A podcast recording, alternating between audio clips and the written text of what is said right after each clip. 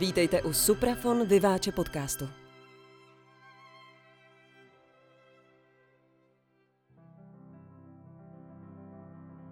Milí a vážení posluchači, u dalšího dílu podcastu Suprafon Vyváče vás vítá Matouš Vlčinský, šéf-producent klasické hudby vydavatelství Suprafon. A u kulatého stolu tentokrát se mnou sedí nikoli jeden host, ale hned tři hosté. A mohlo by jich být ještě víc, mohlo by jich být pět. Eh, protože mým hostem je dneska eh, dechový ansámbl Belfiato Quintet. Já bych eh, tedy především rád přivítal ty tři, kteří tady dneska sedí se mnou, tedy flétnistu Otto Rajpricha, hoboistu Jana Součka a klarinetistu Jiřího Javůrka. Dobrý den. Dobrý den. Dobrý den. Pánové, srdečně vás vítám a jenom pro pořádek doplním, eh, že jste nechali doma eh, další dva členy, tedy hornistku eh, Kateřinu Javůrkovou a fagotistu Jana Hudečka. Říkám to správně. Ano, je to tak, Matouši. Pánové, já bych asi rád začal povídáním o vás jako o souboru. Eh, protože se eh, představujete vlastně v rámci podcastu Suprafonu eh, poprvé a možná vás ještě někteří posluchači neznají takhle, takhle osobně. Já jsem se díval, že vlastně soubor má dneska asi 17 let, že byl založený v roce 2005 a jestli se nemýlím, tak kromě Jana Hudečka jste všichni zakládající členové souboru?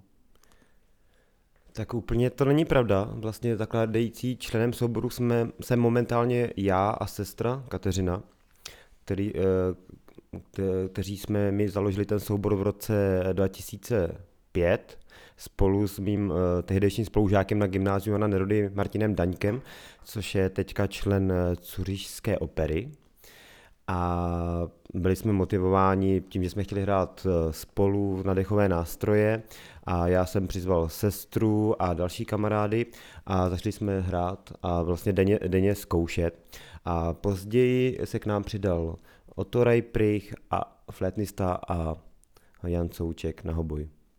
Takže kvinteto eh, v této podobě eh, Funguje od kterého? Od, funguje od roku 2009, eh, takže v tom, této podobě hrajeme už eh, přes 12 let. A možná bychom měli zmínit ještě vlastně uh, poslední změnu, uh, protože uh, dechové kvinteto, Melfiato Quintet vlastně od začátku hrálo s Ondřejem Čindelářem a vlastně před necelými dvěma lety vlastně jsme se dohodli, že Ondřej ukončí svoji činnost v kvintetu, protože jeho dejme tomu, umělecké směřování nabral trošku jiný směr, hmm. on se věnuje hodně autentické interpretaci a hře na historické nástroje hmm. a vlastně jak časově, tak i ohledně třeba směřování souboru uh, jsme se začali trošku rozcházet, takže vlastně jsme zůstali, si myslím, že můžu říct, eh, kamarádi jako dřív, ale začali jsme hrát s Janem Hudečkem, Eh, se kterým vlastně jsme začali spolupracovat krátce předtím, než začal vznikat projekt tohoto CD, této mm-hmm. desky. Mhm. A uvažovali jste o tom, že byste naopak všichni změnili nástroje a začali hrát na barokní a klasicistní nástroje? No to právě určitě ne. to nás nic nenapadlo. To nás právě nenapadlo, ale tím nechcem jako nic jako to znevažovat, ale samozřejmě se každý věnujeme tomu svýmu nástroji a snažíme se na ten nástroj eh, naučit co nejlépe hmm, hmm. A, a většina z nás nedokázala jakoby uh, se na to podívat, takže bychom se věnovali i barokní hudbě mimo hmm. to, protože ono to má velké specifika a například Ondra se tomu věnuje opravdu jako důsledně, dokonce to studoval ve Švýcarsku, eh, v bázu na speciální škole, která se tomu věnuje, takže tomu měl takhle nakročeno. Hmm, hmm. Mě teda osobně ta hra na ty autentické nástroje velmi láká, ale vždycky celou dobu si říkám, že eh, se na barokní hoboj začnu učit, až se naučím pořádně hrát na ten moderní, ale mm, pořád nemám pocit, že by ten čas přišel už. Tak z poslechu zvenku bych vám klidně dal zelenou, abyste se už do toho pustil, ale to, je to na vašem rozhodnutí. Eh, proč jste si vlastně eh, založili dechový soubor? Já jsem měl za to, že každý dechař a každý absolvent hamu chce být především eh, solistou, solovým hráčem. Tak proč komořina a proč orchestrální hraní?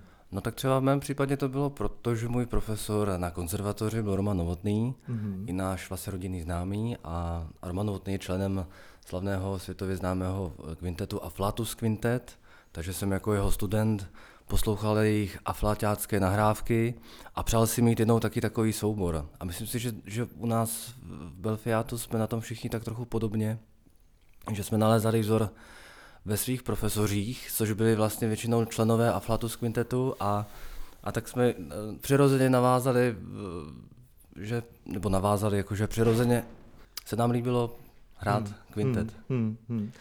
A bylo v tom eh, nejdříve jakoby ta hudební motivace, zahrát si spolu skvělou muziku, anebo, nebo přátelství mezi vámi? Tak je to obojí je to určitě kombinace. Tak já, když jsem, protože kluci se pak přijeli později, tak mi čistě na tom Gimplu nám bylo tenkrát 15 let, když jsme začínali. Jo. A my jsme se s těma nástroji snažili, už jsme věděli, že na ně jak, tak jako něco už zahrajeme. Ale zjistili jsme teprve v tom souboru, že to vůbec není pravda že jak, je potřeba se přizpůsobovat k těm ostatním nástrojům. Každý bojoval, každý nástroj má svá specifika, každý bojoval něčím jiným. Jak to je běžná věc, boj například hraje kratší uh, staccato než klarinet a flet, na to má hmm. úplně jiný specifika, to jenom jmenuju jenom jeden hmm. bod z více. A hmm. to jsme zjistili během toho souboru v těch 15 letech, že to je opravdu těžký. Jo. A zkoušeli jsme téměř každý den vlastně na Gimplu minimálně ob den do večera do desíti, protože škola tam byla otevřená. A snažili jsme se to nějak skloubit dohromady, protože každý den jsme cvičili celý dny každý sám a pak večer jsme se to zkusili dát dohromady. A zjistili jsme se, to, že to je ještě těžší, než jsme čekali, což byla docela sranda. Ale, ale uh, vždycky spolužáci nám říkali, to je šílený, vy to zkoušíte každý den, prostě stejně to pak třeba ještě není dobrý, je to falešný na koncertech, jo. Ze začátku to bylo fakt, jako, bylo to fakt náročný, jo. A musím říct, že po těch letech jsme to, uh, jsme na tom pracovali všichni, postupně se vyvíjeli, kluci se pak přidali a začalo to fungovat. Pro mě jsme se právě potom už přidali, když jste tohle měli Ale sebou. třeba tady... Vy jste se přidali a, a v tu chvíli už to začalo být dobré. Ale třeba tady ještě kluci nevědí, že my jsme chodili normálně k fagotistovi a flatusu Quintet, což je Ondřej Roskovec, hmm. člen České filharmonie, tak jsme u něho měli dva roky každý týden lekci eh, na Pražské konzervatoři v rámci komorní hry, který nás naučil naprostý základy eh, v té komorní hře a hmm. učili jsme se i ten základní repertoár eh, dechového kvinteta od Reichy přes Mioda, to je úplně ty základní věci repertoárový a to se nám, eh, to se nám eh, hrozně usadilo a on hmm. nás to všechno naučil, dá se říct, ze začátku. Hmm. To vypadá, že jste měli velké štěstí a my jsme měli velké štěstí, že jste narazili na takovéhle skvělé učitele a zároveň komorní hráče, kteří vás do těchto eh, tajů uvedli. Ale mě to nahrává na otázku, která mě včera napadla, když jsem si připravoval tady tohle povídání. Dechové kvinteto to je příčná flétna, uh, hoboj, fagot, klarinet a lesní roh. To znamená uh, bezplátkový, dv, jeden jednoplátkový, dva uh, dvouplátkové nástroje a jeden žestový nástroj. Kdo vlastně vymyslel, že tohle bude dobře znít a že, že tyhle nástroje mají hrát spolu? Tak těch pokusů v historii bylo uh, více, čem můžeme někdo jiný, ale začalo to uh, Mozartem, který kombinoval uh, různě uh, sextety dechových nástrojů i oktety. A, a to byly takový vlastně malý dechový orchestry. A dokonce má jednu uh, věc, kde není, myslím, že tam není uh, hoboj, ale je tam uh, anglický roh, nebo uh, takhle, jestli se nepletu, jeden takový sextet existuje už eh, za, eh, do Mozarta. A pak eh, samozřejmě Antonín Rejcha, kterému jsme věnovali hmm. druhou desku. Tak ten tyto nástroje spojil a hlavně na nich pracoval kontinuálně. Hmm. Antonín Reicha byl vlastně první, který opravdu napsal dechový kvintet pro tuhle tu sestavu, pro takovýhle ansámbl v tomto složení. A, a vlastně ty jeho kvintety získaly ve své době velkou oblibu a přestože vlastně Reicha byl považovaný za takového avantgardistu, hlavně v klavírní tvorbě i jiné, tak vlastně ty Reichové kvintety jsou jedny z jeho nejkonzervativnějších skladeb. Mm-hmm. A, ale zároveň mm, získali největší oblibu z celého díla, můžeme říct dneska už. Hmm, a máte proto nějaké vysvětlení, proč zrovna u dechových kvintetů uh, neexperimentoval a skládal konzervativně? Tak myslím si, že hlavně proto, že že eh, to byla vlastně novinka, mm-hmm. takže on se spíš snažil naučit pracovat s tou instrumentací jako takovou, s barvami těch nástrojů. A ta konzervativnost nemusí být výhodou, upřímně řečeno, ty kvintety Antonína Rejchy, jejich spousta. Ony nejsou snadné.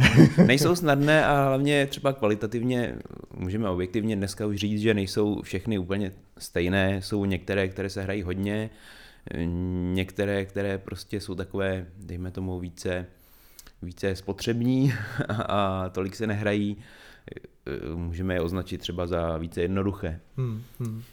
Ale myslím, že třeba na naší poslední rejchovskou desku jsme vybrali takové ty tři nejlepší. Eh, když jste asi z těch rejchových kvintetů hráli víc, eh, ne, nevím jestli všechny, protože když jsem si počítal, že komplet eh, je, by byl na 10 CDček, tak dá se tam vysledovat nějaký vývoj rejchy skladatele pro toto obsazení od prvního k poslednímu? Myslím, že ano. Já teď nemám přesně přehled v těch opusových číslech, ale myslím, že si, že zrovna ty, které jsou na naší desce, jsou ty z těch trošku pozdních. Hmm, hmm. A je to samozřejmě znát. Jako když si vezmeme nějaké nižší čísla, tak uh, ta hudba není tak, uh, dejme tomu, tak obratná třeba. Hmm, hmm. Když jsme tedy ještě u těch hudebních nástrojů, u toho obsazení dechového kvintetu, kvinteta, Eh, já jako příležitostný klarinetista vím, že eh, plátky a hubičky jsou téma na dlouhé povídání. Eh, předpokládám, že i hobojové a fagotové strojky, možná nátisk u flétny. Když jste spolu, bavíte se o těchto technikálích, které v sobě mají nějaký emocionální náboj, anebo je to zakázané téma? No, já myslím, že na to vlastně ani není moc čas, protože kdyby každý na zkoušce začal vyprávět o svých těžkostech nástrojových, když to řekneme tak jako drsně, tak vlastně tohle to nikoho nezajímá. Prostě člověk musí přijít a, a hrát a, a tohle to si musí nechat třeba až do hospody potom. Ale... Já jsem snad ani nemyslel na zkoušce, to, to by asi nebylo úplně profesionální, ale třeba právě když si sednete na kafe nebo na pivo po koncertě. Tak pak si třeba ulevíme, to je pravda, ano. Eh, zatím tady eh, ze skladatelů byla řeč o Antonínu Rejchovi, který je považován za eh, otce tohoto žánru. Máte jako soubor dost původní literatury, máte dost zajímavé, krásné hudby, kterou chcete hrát, anebo tady tenhle žánr vede, vede k tomu, že si musíte věci upravovat nebo hledat úpravy eh, původně skladeb pro jiné obsazení a tak dále. Já si vezmu ještě slovo, a pak, ale už teďka budu potom chvíli sticha.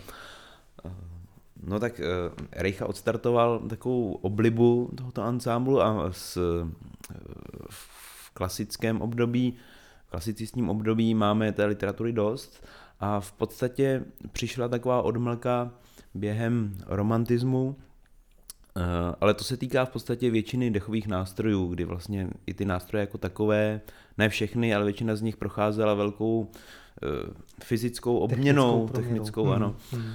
Takže vlastně skladatelé si nebyli jistí, co všechno si můžou dovolit napsat.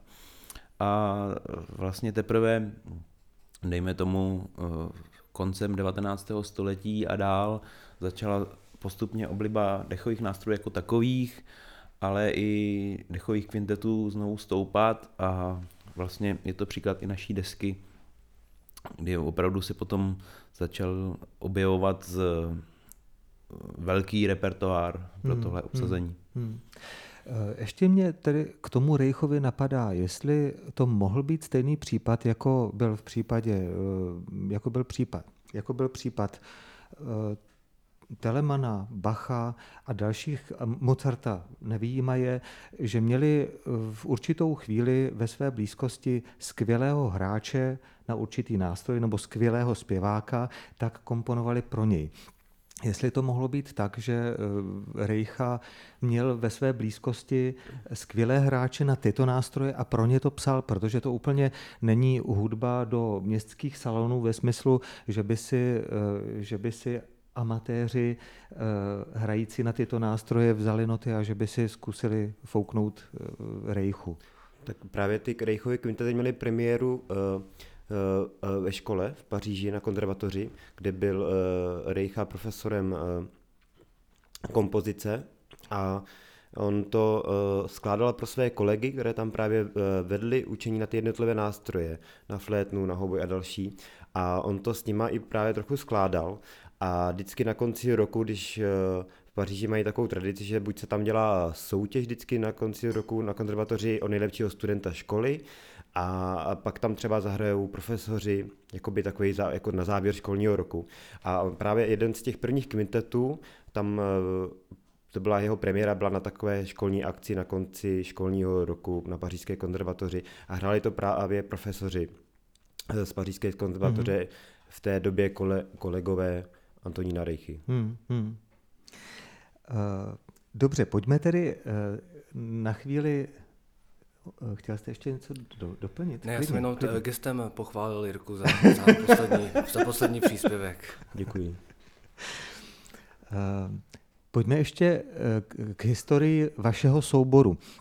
Eh, většinou hudebníci si do svojí biografie na webových stránkách uvádí všechny možné soutěže, i vy je tam máte. Máte tam uvedené první místo v soutěži Antonína Rejchy v rakouském Semeringu a také třetí cenu v soutěži Henri Tomasy v Marseille plus cenu za interpretaci skladby právě tohoto skladatele.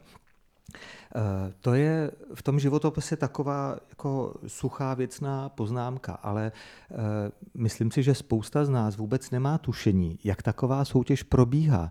Jo, co to pro vás znamená z hlediska přípravy před soutěží, ale eh, hlavně toho bytí na soutěži. Jestli jste tam někde zavření celou dobu, jestli vám na začátku soutěže podstrčí noty nové skladby, kterou musíte během týdne nastudovat a tak dál. Zkusíte nám přiblížit, jak takovéhle soutěže vlastně probíhají? Tak ta soutěž Marseille má takový klasický soutěžní charakter, ale má takové svoje kouzlo, že tam vlastně všechny soubory se sejdou v takovém malém zámečku, nebo jak by se to dalo říct, každý dostane svou místnost, kde se v podstatě připravuje a v určený čas ho nějaký zřízenec přivede do sálu, eh, kde se má soubor tady projevit a, a pak se čeká vlastně na výsledky Eh, byla to taková hezká atmosféra i tím, že jsme tam potkávali vlastně jiný kvintety ze zahraničí, lidi, který jsme, hráče, který jsme do té doby ani potom vlastně neviděli nikdy. a zažili jsme tam spoustu krásných historek, eh, to třeba, eh, myslím, že Jiří může vyprávět, tak jak po prvním kole nechal v zámeckém parku noty a před, před druhým kole je, je tam po zahradě honil, aby měl z čeho hrát a vybírali jsme je ze zahradního traktoru a tak dále. Takže... Pak jsme museli sušit ještě, že jo? To bylo... Na radiátorech, ano. No, ale já se, to je pravda, no. A některé noty se vůbec nenašly třeba. To byla sranda, ty jsme museli, jsme volali kamarádům do Aflatu z Quinteta, jestli nám nemůžou třeba do pěti minut poslat, že to jdu hrát hmm. za chvilku. Hmm. Hmm. A, a naštěstí kolega Vojtěch Nýdl mě zachránil a poslal mi to bratem mailem a vytiskli jsme to a mohli jsme jít hrát druhé kolo. To hmm. bylo skvělé. No. A já jsem chtěl jenom říct, že z těch no doteďka hraju. A on, z těch, co, co no, no, jste oni, oni, tam? No, oni, jsou, hmm. oni taky jsou do žluta hodně. On foukal silný vítr. On foukal takový a... ten mistral, ano. to je takový ten morský studený ano, vítr. Ano. A on to rozfoukal úplně všude a zahradník to ráno tam uh, naházel do, do vozíku, hmm. do traktoru. No, to nebylo vtipný úplně, když druhý den to ráno zjistili, jsme ten den měli hrát. Ale jak se to podařilo? A já jsem chtěl hlavně říct, že, že třeba málo kdo z posluchačů třeba může uvědomit, jak je to náročný eh, se na takovouhle soutěž připravit, že to je hmm, vlastně hmm. masakr. Jo. Já vím, že to třeba kolegové, co to poslouchají, co znají soutěž jako Smicový kvartet, soutěž Smicových kvartet, kterých je hodně, tak eh, si to asi dokáží představit, ale pro nás to znamenalo jako tři čtvrtě roku denní jako hmm. práce hmm. A, a bylo to jako náročný po všech stránkách, i po, hlavně po té lidské stránce, jo, protože my jsme samozřejmě uh, během přípravy na tu soutěž není jako prostor na žádný kamarádský jako prostě omluvy, že něco nefunguje nebo to nejde. Takže týden před soutěží to končilo tak, že jsme každý chodili po pauze na kafe sami a daleko hmm. od ostatních což nebylo vůbec vtipný. A brali jsme to, ale všichni jsme to brali hodně osobně, protože jsme všichni chtěli, aby to byl ten hmm. výsledek co nejlepší a každý dělal, co mohl, ale každý si trošku žije jako vždycky ve své bublině a hmm. je těžký to pak propojit. No. Ale všichni jsme opravdu jako denně na tom pracovali tři čtvrtě roku a byli jsme to fakt osobně, jasně, každému, každému to šlo někomu něk, některý den líp, některý, některý den hůř, prostě je to jako náročný. No.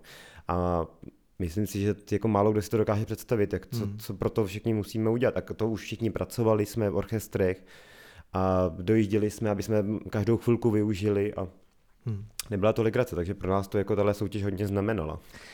A to třetí místo, které jste získali a cena za uh, interpretaci skladby Andry Tomasiho, uh, byla to pro vás uh, velká odměna nebo jste byli zklamaní, že jste až třetí? Já myslím, že pro nás to byla jako uh, velká odměna, velká odměna určitě. No. no. Tak Kateřina to trošku obrečela, ona ráda vyhrává, ale, tak, ale třetí cena je taky dobrá, si myslím. A, a na to, že nás to motivovalo do další práce. To, že má potom. kolem sebe jenom takový lidi, tak to třetí cena byla dobrá. Si hmm. A kromě toho vlastně to byl takový hezký odrazový můstek k našemu prvnímu CDčku, který mám Určitě. pocit, že začalo vznikat za, za jeden nebo dva roky potom. Hmm. Hmm. Ono je to těžký, jako by ta konkurence v tom světě, eh, když jsme, do té doby jsme k ní nepřišli do styku, tak to je, to je velké jako zrcadlo. Hmm. Jo, že samozřejmě ty uh, ostatní školy ve světě jsou daleko jako třeba líp technicky vybavený, je tam větší konkurence na těch školách. Je pravda, že těch souborů jako by tohle nevzniká, ale myslím, že poslední dobou už ta obliba toho dechového kvinteta stoupá i v, i v zahraničí, že vznikají, vzniká mm-hmm. spoustu souborů i mezi jakoby kombinací z už známých mladých solistů třeba. A, a samozřejmě ta příprava v tom zahraničí funguje trochu jinak, takže pro nás to bylo takové jako vykročení na tu mezinárodní jako scénu, že tam dokážeme prostě si ty svoje kvality najít. Mm-hmm. Samozřejmě mm-hmm. Ta, ty kvality těch ostatních souborů zase fungovaly úplně na jiný, na jiný bázi, takže je to fakt těžký jako si myslím porovnat. Mm-hmm. A když jste se tam potkávali s dalšími soubory, tak eh, mezi vámi eh, byl spíš pocit konkurence, anebo jste byli rádi, že potkáváte kolegy z celého světa a, a šli jste potom na skleničku nebo na kafe? Nespomínám si, že bychom s někým vyloženě šli na skleničku, ale na nějakou, tak ono vlastně během té soutěže už jsou tak nějak kostky vržený, že jo? Tam no, už člověk, s tím, člověk s tím nic neudělá a už vlastně že by tam fungovala nějaká nezdravá rivalita, to se zase říct nedá. A na to my jsme opravdu neměli čas, protože hmm. jsme vlastně sušili noty třeba.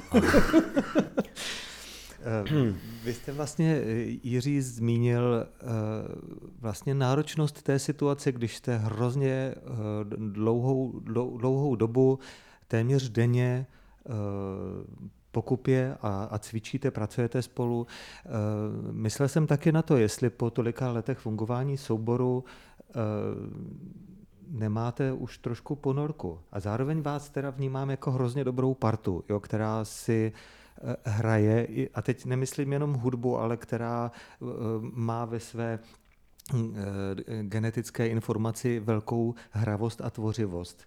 Eh, jak se vnímáte jako ansámbl po tolika letech? Teďka na sebe to pánové hodili jako takové to takhle otázavé hodili. pohledy. tak já myslím, že jsme dospěli už do takového stádia, že eh, pokud si začneme líst na nervy, tak se pošleme do háje, ale tam jde o to, že jsme na to zvyklí, nikdo se neurazí, nebo urazí, ale druhý den už je zase v pohodě. A to je na tom to nejdůležitější. Hmm. Ono, No vlastně já myslím, že ta komorní hudba je specifická v tom, že to vám asi potvrdí každý, kdo dělá komorní hudbu, eh, že vlastně nemusí fungovat a většinou nefunguje to, že se sejde pět nejlepších solistů na každý nástroj, dají se dohromady a teď vznikne ten, ten nejlepší ansámbl. Takhle to prostě hmm. není a, a musí tam fungovat určitá jak osobní, tak v té interpretační rovině nějaká jakoby tolerance a ochota přes, uh, ustoupit a přizpůsobit se, uh, jinak prostě ten soubor fungovat nemůže. Hmm. Takže to je, v tomhle tom si myslím, že je vzácný najít tu správnou sestavu. Že to není jen tak, že by si člověk vybral z katalogu ty nejlepší hráče a poskládali dohromady. Hmm. Hmm. A samozřejmě těch třeba v našem případě těch 12 let, co v této sestavě, dělá hrozně moc, si trufám říct. Protože už většinou nás, když hrajeme ty věci už třeba po xkrát ty, ty základní na, naše repertoárové, tak si tam dovolíme v tom mnohem víc, povolit tomu druhému, kdo má melodii a, a, a víme to předem, co se stane na tom koncertě, protože to jsou věci, které se nedají naskoušet samozřejmě na zkouškách a to je potřeba prostě si zažít na tom pódiu.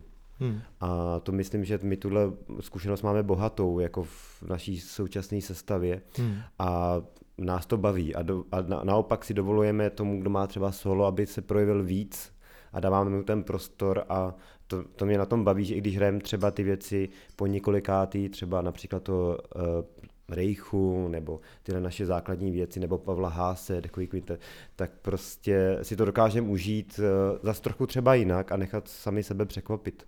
A je to díky tomu, že jak se známe, tak si to můžeme dovolit. Hmm. Vy jste teďka zmínil kousek repertoáru, který e, máte eh, jednak eh, jako koncertní repertoár, e, máte za sebou v tuhle chvíli už tři CDčka e, vydaná u Suprafonu. E, první s repertoárem Pavla Háse, Leoše Janáčka a Josefa Bohuslava Ferstra. E, potom přišla Rejchovská deska a teďka jako třetí vychází, a to je to album, o kterém si vlastně dneska máme povídat, e, album se světovým repertoárem z mezi lety 1922 a 1964. Eh, eh, máte nějaký svůj úplně srdcový repertoár, něco, k čemu se hrozně rádi vracíte a co úplně nejraději hrajete na koncertech? No já si myslím, že to je právě tahle deska. Že když jsme přistupovali k tomu, že natočíme nové album, tak jsme jednak chtěli už hrát světový repertoár a jednak jsme si říkali, tak co budeme hrát. Tak a vyšlo z toho nejlíp, že to, co máme nejraději. Mm-hmm. A to jsou právě autoři na, na tom novém CD, protože jsou to, jsou to skladby, které hrajeme po celý čas a několikrát jsme se k tím vrátili a ke každé máme i nějaký jako vztah nebo nějaký příběh a vlastně to dá se říct takové best of naše, takže takhle vzniknul takhle vzniknul plán hmm. posledního CD. Hmm. Tak pojďme si ten repertoár možná říct. Eh, když to vezmu od nejstaršího, tak eh, je to dechový kvintet Karla Nielsena, který i jako skladatel je vlastně nej, eh, nejstarší z těch zastoupených na tomto albu. Potom, potom Paul Hindemith, jeho Kleine Kammermusik. Obě tyto skladby jsou z roku 1922, což je zajímavé, ale generačně už ti pánové byli někde jinde a podle toho, myslím, i ty dvě skladby jsou dosti různé. Pak tam máme Henry Tomasiho, o kterém už dneska byla řeč, a jeho pět světských a posvátných tanců. A dále skladba Letní hudba Samuela Barbara a Quintetino kratičká skladba Arvo Perta. Eh, ty dvě poslední jsou z let 1963 a 64. Eh, vy už jste zmínil, že vlastně ta dramaturgie vznikla eh, jako jako best of, jako uh, souhrn toho, co, co máte nejraději. A je to hudba z určitého výseku 20. století. Uh, vnímáte uh, spíše ty skladby jako takové samostatné mikrovesmíry, anebo mezi nimi vnímáte nějakého společného jmenovatele, který, který tuhle hudbu přeci jenom propojuje?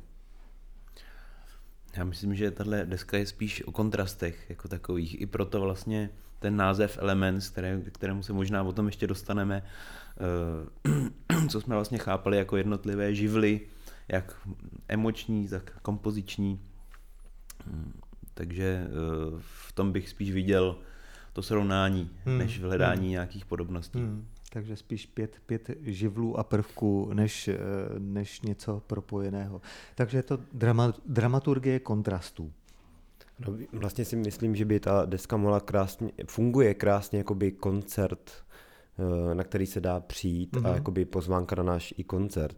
Já si zase myslím, že eh, co všechny ty skladby spojuje je, eh, jak skladatelé v 20. století objevovali možnosti jednotlivých dechových nástrojů a jak si je využívali ve vlastním mikrokosmu právě. To můžete hned právě vidět v tom roce 1922, jak jakoby Nielsen, což vlastně, kdybych to mohl posluchačům přiblížit, tak to mohl být takový starší Antonín Dvořák, ale už věděl, jak pracovat s těma nástrojema a dostat je do té extrémní podoby. Mm-hmm. Což třeba zakladat můžu říct, že tam opravdu to využil v té době co nejvíc, jak mohl. Mm-hmm. A zas Hindemith, eh, který to napsal ve stejné době, si s tím hrál úplně jiným směrem a využil spíš takové motivy uh, menší, a, ale které využívá úplně jiné intervaly a úplně jiný jako svět oproti tomu Nielsonovi. Hmm. Ale zas to je vlastně posouvá tu hranici těch eh, možností těch dechových nástrojů jiným směrem, ale zase o kousek dál. Hmm. A to dál platí u, u Android Tomasim, je těch pět uh, tanců, tak každý nástroj tam to má opravdu velice náročný part a každému nástroji víceméně věnovaná jednotlivá část a a zase to posouvá dál interpretačně každou tu, eh, každý ten nástroj využívá na své maximum. A to myslím, že funguje úplně stejně i u Arvo Berta, který zase jako minimalisticky se to snaží zase otočit vlastně zpátky a použít jakoby jenom malink, malinkost toho, ale co nejvíc, co nejvíc kontrastně. Hmm, hmm. Takže to je zase, co všechny ty jako skladby propojuje dohromady je práce a vcícení toho autora se do jednotlivých těch nástrojů. Já bych možná podotkl, že tahle skladba Arvo Perta není z hlediska Arvo Perta, jak ho známe dnes, úplně typická, že to je z jeho eh, spíš mladšího období, kdy ještě dost experimentoval, kdy eh, pracoval i dodekafonicky a dalšími eh, technikami a kdy v té skladbě se objevuje na samém konci takový žertík, který, myslím, v současné době Arvo Perta prostě nenajdeme. Jo.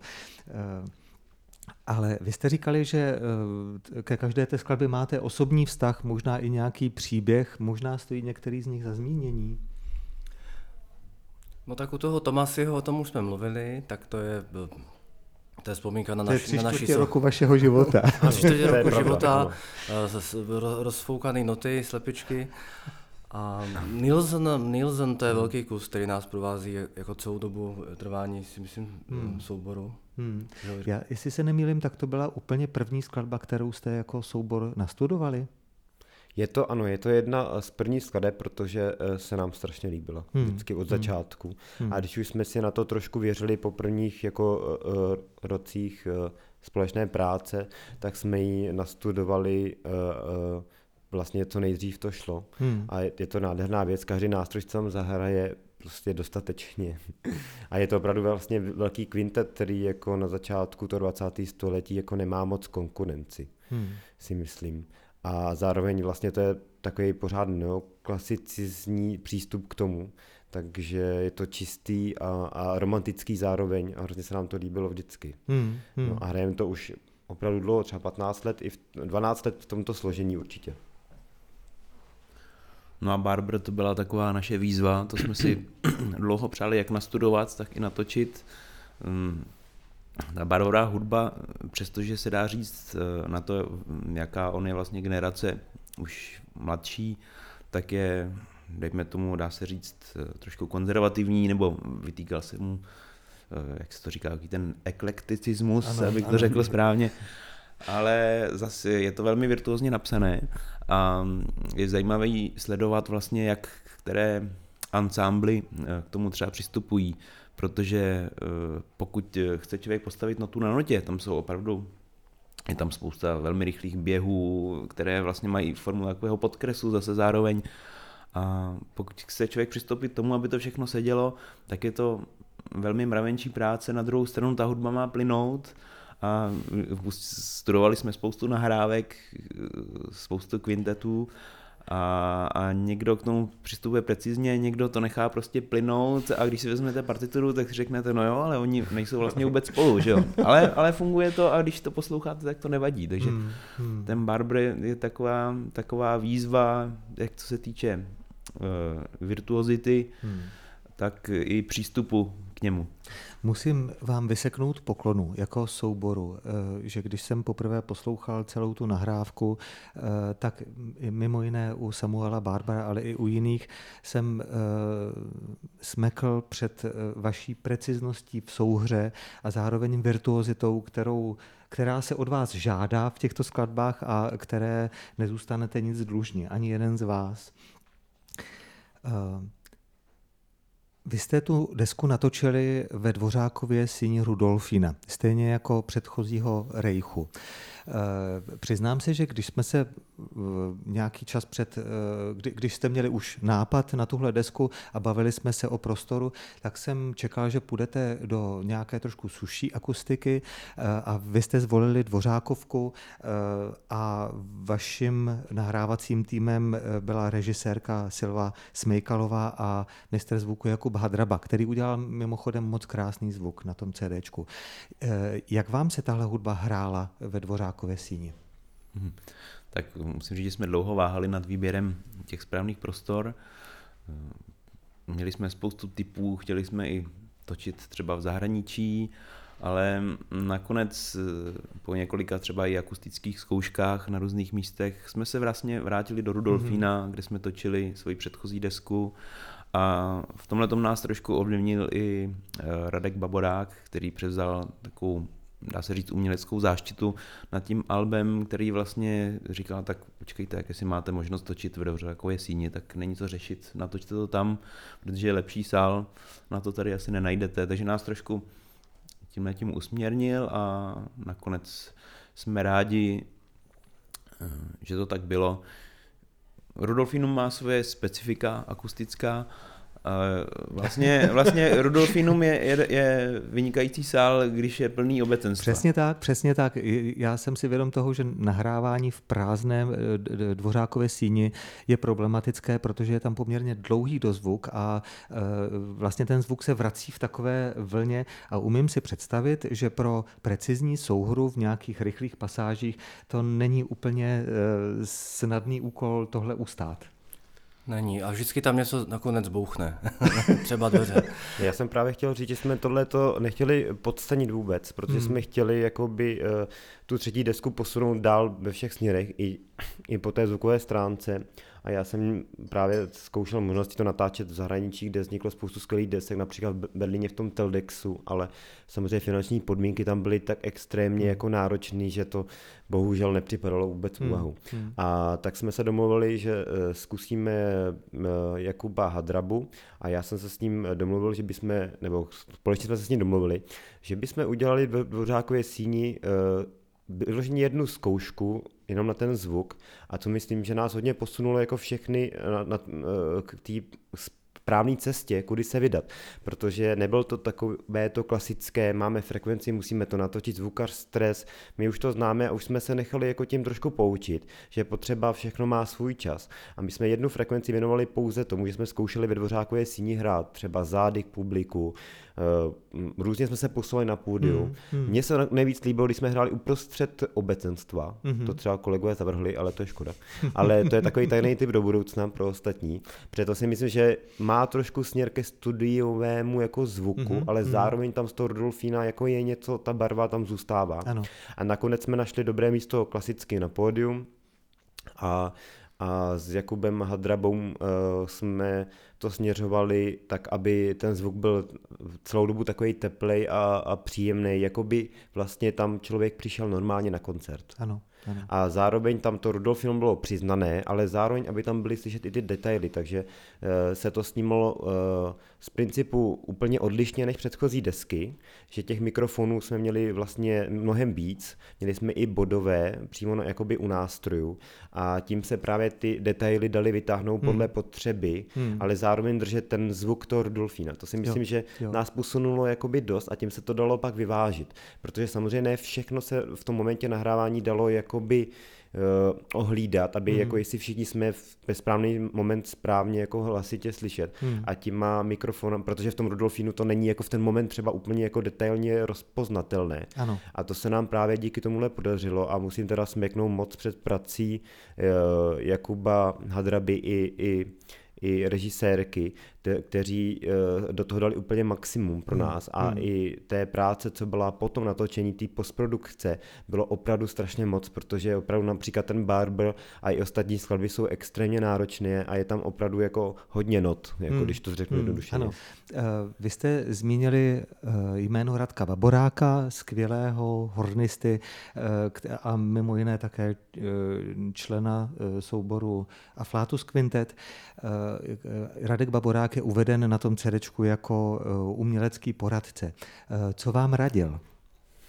No, my jsme si hlavně vždycky řekli při předešlých deskách, při natáčení, že nám tam možná trošku chybí v tom studiu člověk, který těm našim nástrojům rozumí dobře, dobře ví i jak jako všichni hrajeme, i každý zvlášť a jestli jakoby jedeme na maximum, mm-hmm. aby nás tak nějak jako vyhecoval ještě k jakoby lepšímu výkonu.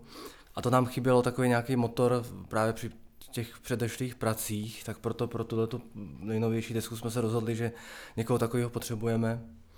A tak tam samozřejmě napadnul nejlíp Radek Baborák, to je hmm, hmm. jasná věc. A protože jsme s ním všichni kamarádi a známe ho a Káťa, že jo, samozřejmě.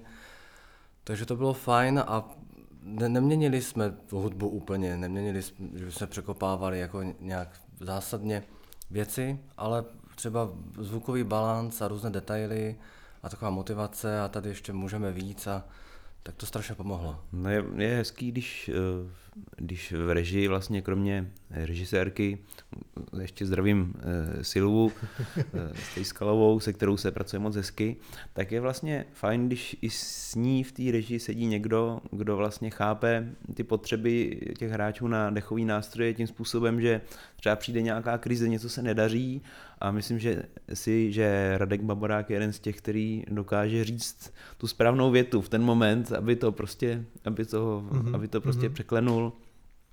Takže v tomhle tom to bylo určitě dobrý.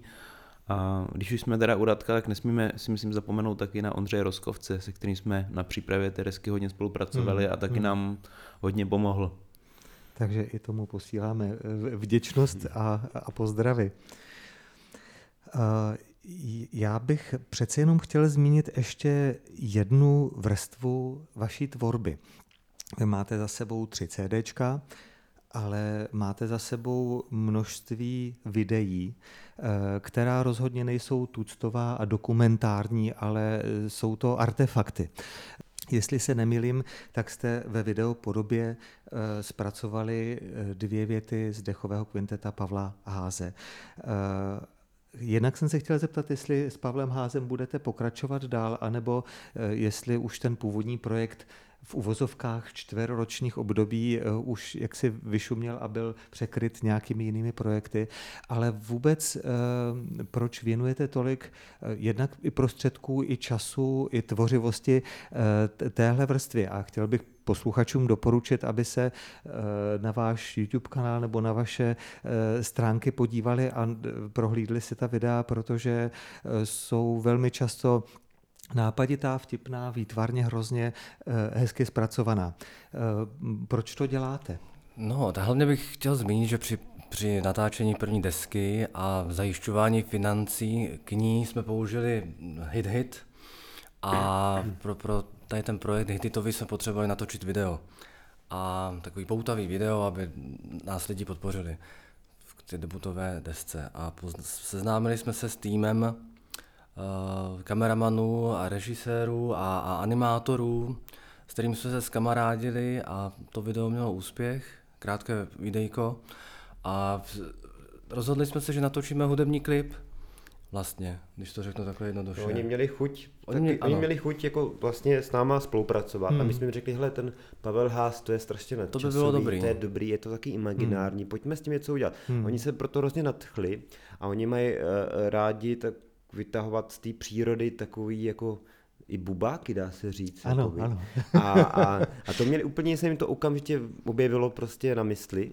Toto. A já jsem chtěl hlavně říct, že ať se na to každý podívá, že si každý nad tím může představit, co, co chce, ale my bychom hrozně rádi to samozřejmě dokončili. Už to máme rozpracovaný velice detailně. Ano, scénáře vlastně máme. Scénář je hotový, téměř hmm. tým, tým čeká na to, až to, až to eh, povolíme dodělat, akorát samozřejmě jako vždycky nám chybí finance, protože hmm. už eh, to není úplně věc, kterou kamarádi můžou dělat úplně jakoby hmm. zadarmo, hmm. jako se u těch videoklubů předchozí víceméně stalo, že s náma zjeli na týden na chatu a byla sranda a my během toho jsme to natočili, no tak eh, samozřejmě eh, není to už, nejde to takhle lehce udělat, tak proto hmm. se nám to teďka trošku kouslo a samozřejmě hledáme cesty a budeme hledat eh, dál aktivně cesty, jak to dokončit, protože ten cyklus je pro nás důležitý dokončit určitě. Tak máme takový, takovou představu, kterou nevím, jestli se dokáže naplnit, ale vlastně náš cíl je zahrát kvintet Pavla Háse celý, s nějakou velkou projekcí, vlastně, která zahrnuje ty první dvě věty, které už máme zpracované a, a ty další dvě, které by se měly ještě dotočit. Hmm. Tak já bych řekl posluchačům, kteří vaši videoprodukci ještě neznají, nelekněte se těch zmíněných bubáků a podívejte se eh, na Pavla Háze, ale i na ostatní eh, videa, třeba i příležitostná, protože v každém je nějaký eh, nápad neotřelý a něco, něco co vás překvapí. Eh, pánové, eh, hrozně hezky se mi s vámi povídá eh, a máme před sebou poslední asi minutu nebo dvě, kdy bychom to měli uzavřít a, a rozloučit se a zbyde spousta témat, spousta otázek do dalšího povídání. Je ještě něco, co, jste, co byste potřebovali říct? Nevím o tom.